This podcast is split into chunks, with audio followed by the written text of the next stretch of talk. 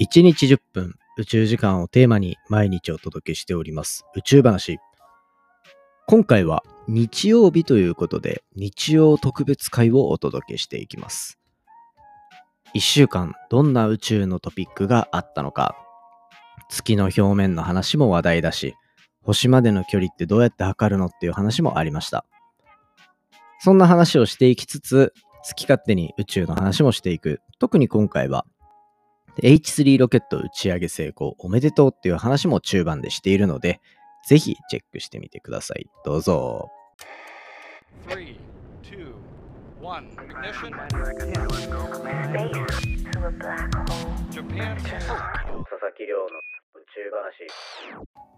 2024年2月18日。始まりました。佐々木亮の宇宙話。このチャンネルでは1日10分宇宙時間をテーマに天文学で博士号を取得した専門家の亮が毎日最新の宇宙トピックをお届けしております。本日でエピソードが1227話目を迎えております。基本的には1話完結でお話ししてますので、気になるトピック、気になるタイトルからぜひ聞いてください。今日は日曜日ということで、日曜特集一週間毎日毎日宇宙の話をしてる僕ですが、さすがに喋りすぎじゃないかというところで、日曜日は一週間でどんな宇宙のトピックを紹介してきたのか、まあそのあたりを振り返りつつですね、毎日聞いてくれてる人も楽しめるように、まあちょっと本編で話せなかったところとか、お便りコーナーとか、いろいろやっていく、そんな回になっておりますので、ヘビーリスナーの人はそのあたり楽しんでもらいたいし、ライトリスナーの人はもう、いや、日曜だけ聞けばっていうスタンスで、はい、楽しんでいただけたらと思います。よろしくお願いします。ということで、じゃあ早速行きましょうか。こういうタイミングでね、いつもヘリコプターとかが飛んでくるんですよ。まあいいでしょう。やっていきましょう。ということで、今週は、まあ相変わらず6日間トピックをお話しさせていただきました。週の前半ですね、1221話から1223話まで、ここでは、まず最初、はやぶさ2で見つけた有機物は彗星によって運ばれてきたものなのかというところで、はやぶさ2、リュウグウっていう天体に行きましたね。で、そこから物持って帰ってきて、で、そこから有機物見つかるとか、アミノ酸になってるものが見つかるとかっていうので、あれ？生命の起源はもしかしてそこにあったのか？っていう雰囲気が世の中に充満している今日この頃なわけですね。まあそんな風に認識してるのは結構宇宙好きの人ばっかりというか宇宙話聞いてる人はなんとなくそういう考えになってると思うけどみたいな感じです。そんな中でそのはやぶさ2が見つけた有機物が水星また別の角度から運ばれてきたんじゃないか。水星ってね、こう、太陽系のこう、中でいる小惑星と違って、こう、外縁の方から運ばれてきてるっていうふうに言われていて、外の縁の方ですね。なので、あれ？実は中にあったんじゃなくて、ちょっと外側と混じりながらなのかな？みたいな研究が紹介されていて、これ結構面白かったなと思ったんで、ぜひこちらチェックしてみてください。でもやっぱ、はやぶさ2が見つけたのがリュウグウだから、まあ、リュウグウが持ってたっていう理解の方が浸透してると思うので、もしね、なんか、この辺りの話をどっかですることがあれば、ぜひ皆さんは、え、でもなんか最近水星説出てきたらしいよ、みたいな。そういうのもちょっとね、喋ってみると、いい議論ができるんじゃないかなと。誰がいい議論したいのかって話なんですけどね。研究者、研究やってた人は議論をしたがるっていうのは良くない癖ですよね。で、その次の日、1222話ってとこで、地球に汚染された隕石を救え、宇宙界のフードロス解消っていう、こんなのね、なんかタイトルで鶴気満々のエピソード、火曜日に紹介させていただきました。簡単に言うと、はやぶさ2はリュウグウに行っこのリュウグウに行ったのは、地球の大気とか、もろもろに汚染されてないピュアな状態の小惑星の情報を知りたかったから。小惑星の情報を知るっていうのは、太陽系がどうやってできたのかを知るっていうとこにもつながるって言われていて、でも地球にもし落ちてきちゃうと、地球の大気とか、大気圏入った時の熱とか、そういったところに汚染されてしまうっていう懸念があると。でしかも小惑星と隕石って実は同じなんだよ、みたいな。地球に落ちたか落ちてないかなんだよ。じゃあ落ちた後の隕石って使い物になんないのかな？大丈夫です。できます。っていう、できそうな研究が上がってきてて、これ面白かったので紹介しましたね。そんな感じのが1222話。で、1223話では、これ、何億光年も先にあるって僕よく言うんですよ。宇宙話で。まあそりゃそうですよね。天体の住所教えてあげないとと思ってみんなに言うんですけど、その距離なんで分かってんのっていう、この素晴らしい質問をね、いただいたので紹介させていただきました。1223話ですね。ここはもう聞いてください。基礎的な宇宙の話なんでみんなが知らなきゃいけない。宇宙の教養みたいなもんです。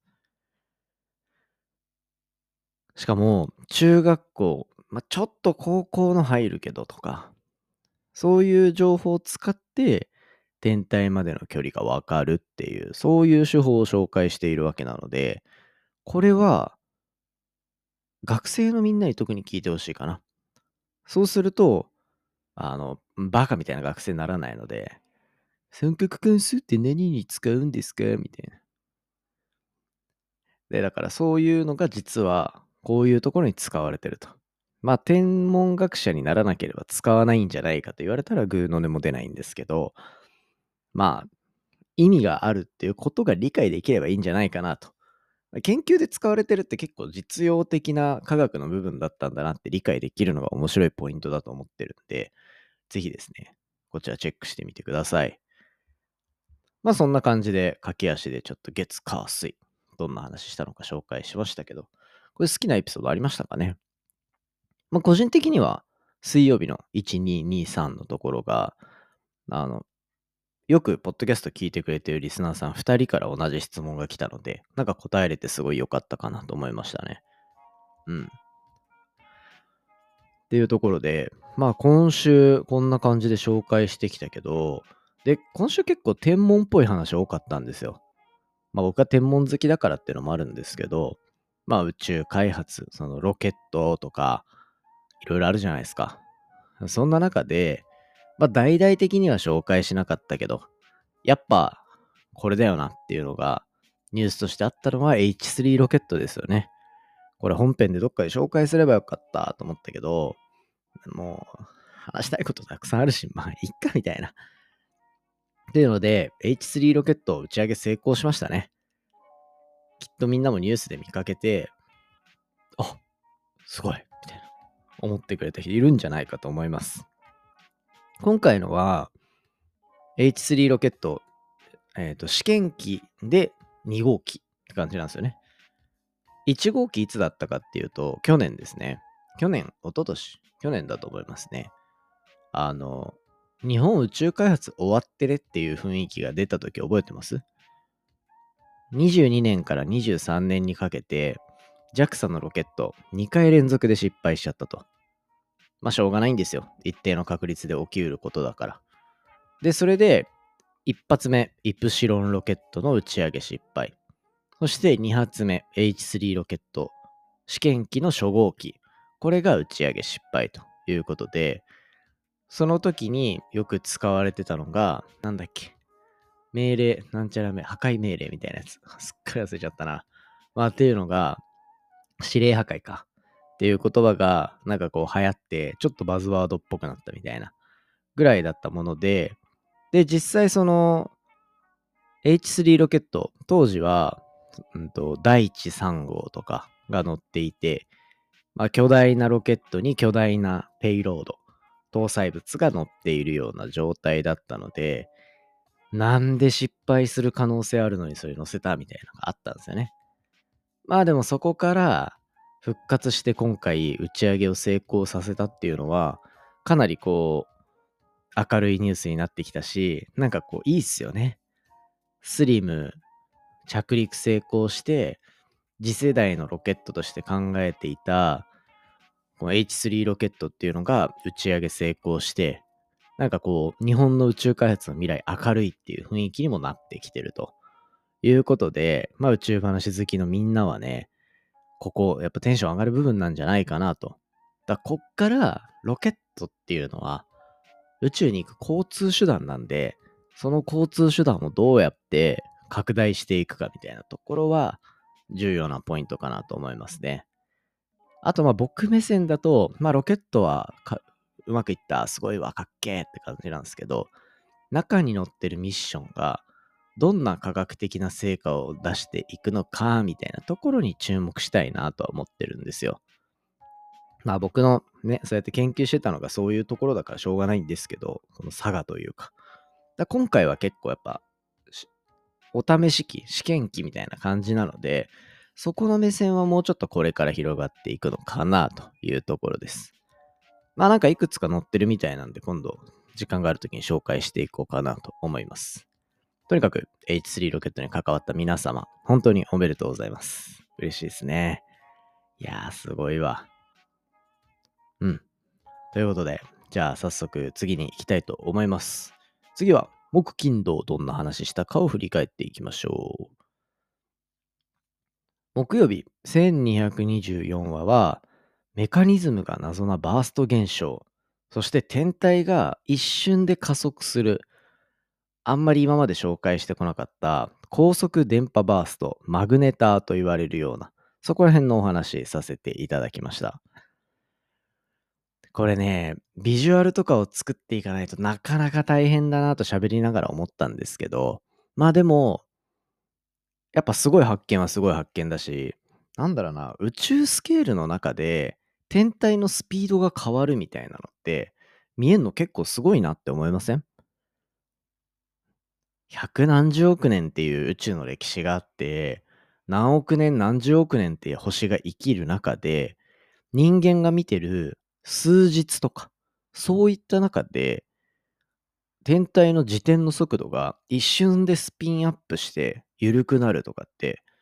なんか見える不思議じゃないですか。だからここを研究した内容だし、なおかつじゃあどうやってスピンアップしたのが減速するのかとか、そのあたりまで注目できたネイチャーの論文なので、これは最高に面白かったなと思いましたね。あちょっと僕の説明ベタが目立った回でもあったかなと思うんで、あら探ししたい方はどうぞぜひこちら聞いてみてください。続いて、1225は宇宙からの災害に備えろ、宇宙天気ということでお話ししましたけど、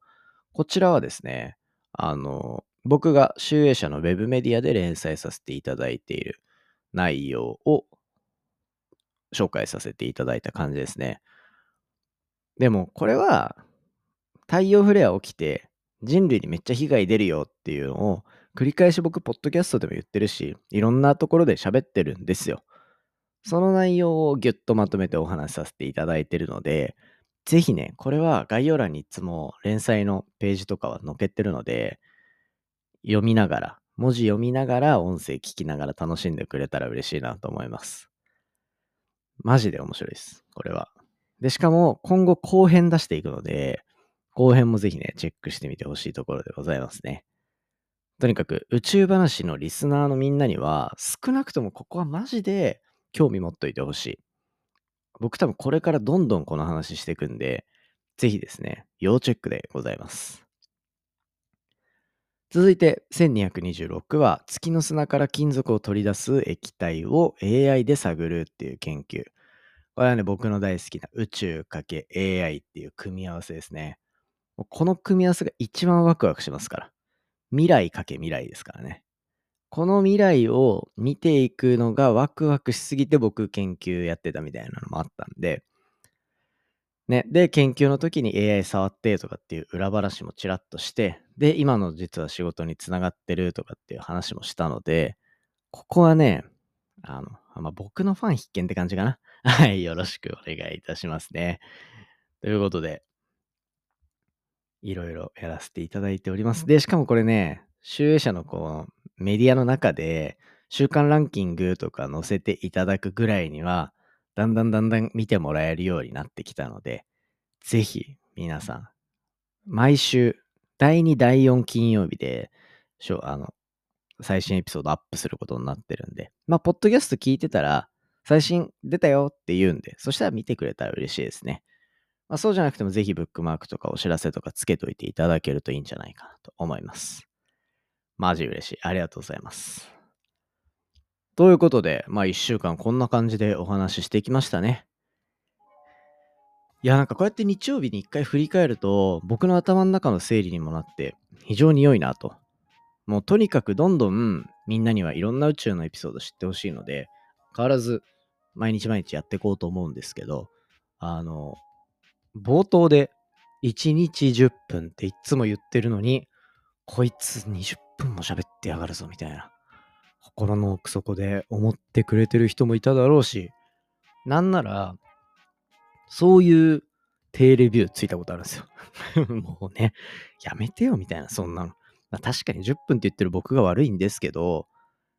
いいじゃないですか。言うてこんな20分とか喋ってるの、ここ半年1年ぐらいなんですよ。で、やっぱ長すぎんのかなってちょっと思い始めて。もうちょっとコンパクトに話していこうかなとも思ったりしている今日この頃でございます。まあでもね、結局喋りすぎちゃうんですよね。楽しくて。で、当初なんか、初期の頃ってマジで10分以内で収まってるんですよ、ほとんどが。で、これはね、あの、マジで気合入れてましたね。でもなんか10分で話そうと思うと、今20分ぐらいで喋ってる内容とはまた別の角度でいろいろ喋れるっていうのが、まあかなり面白いポイントだったりはするので、うん、どっちでもいいかなっていう。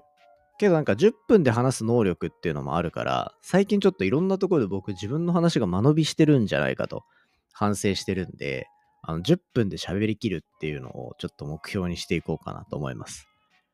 で、で、日曜日の回は、ちょっと多めに喋っていい僕のリラックスタイムみたいな感じでみんなと一緒に楽しんでいけたらと思ってるんで、ぜひね、よろしくお願いいたします。で、そうだそうだ。最近、僕あの、プレイボーイで宇宙の記事めっちゃやらせてもらってるのをよく話すじゃないですか。11月、10違う、12月、1月、2月っていうので、毎月宇宙の話させてもらいまくってるんですよ。ね。そうしたら、これ、ポッドキャストよく聞いてくれてる豊平さんっていう方がいるんですけど、豊平さんが読者発見って言ってツイッターに書いてくれて、あのツイッターネームつくねさんですね。つくねさんに、グラビア記事目的で買ったら、週刊プレイボーイに宇宙開発の記事がしこたま載ってて宇宙時代の到来を感じ、理解したというところで、こんな見つけ方してもらうのやっぱいいっすね。宇宙の話むずいから、やっぱグラビアとか水着で入ってもらうのが一番いいんですよ。ね。しかもこうやってプレイボーイ経由で知ってもらって、なんかポッドキャストとか来てくれたらマジで嬉しいし、そうやってどんどんどんどん輪を広げていけたらいいかなと思ってるんで、もしプレイボーイ経由で知ったよみたいな人いたら、ぜひお手紙をお寄せください。よろしくお願いいたします。そんな感じで今回は以上にしていきたいと思います。来週もね、月曜日から仕事あると思いますが、ぜひ皆さん頑張って一緒にやっていきましょう。僕もサラリーマンなんでね。今回の話も面白いなと思ったら、お手元のポッドキャストアプリで、フォロー、フォローボタンの近くにある星マーク、こちらでレビューいただけたら嬉しいです。番組の感想や宇宙に関する質問については、Twitter のハッシュタグ宇宙話、または Spotify の Q&A コーナーだったり、概要欄のお便りフォームからじゃんじゃんお寄せください。それではまた明日お会いしましょう。さようなら。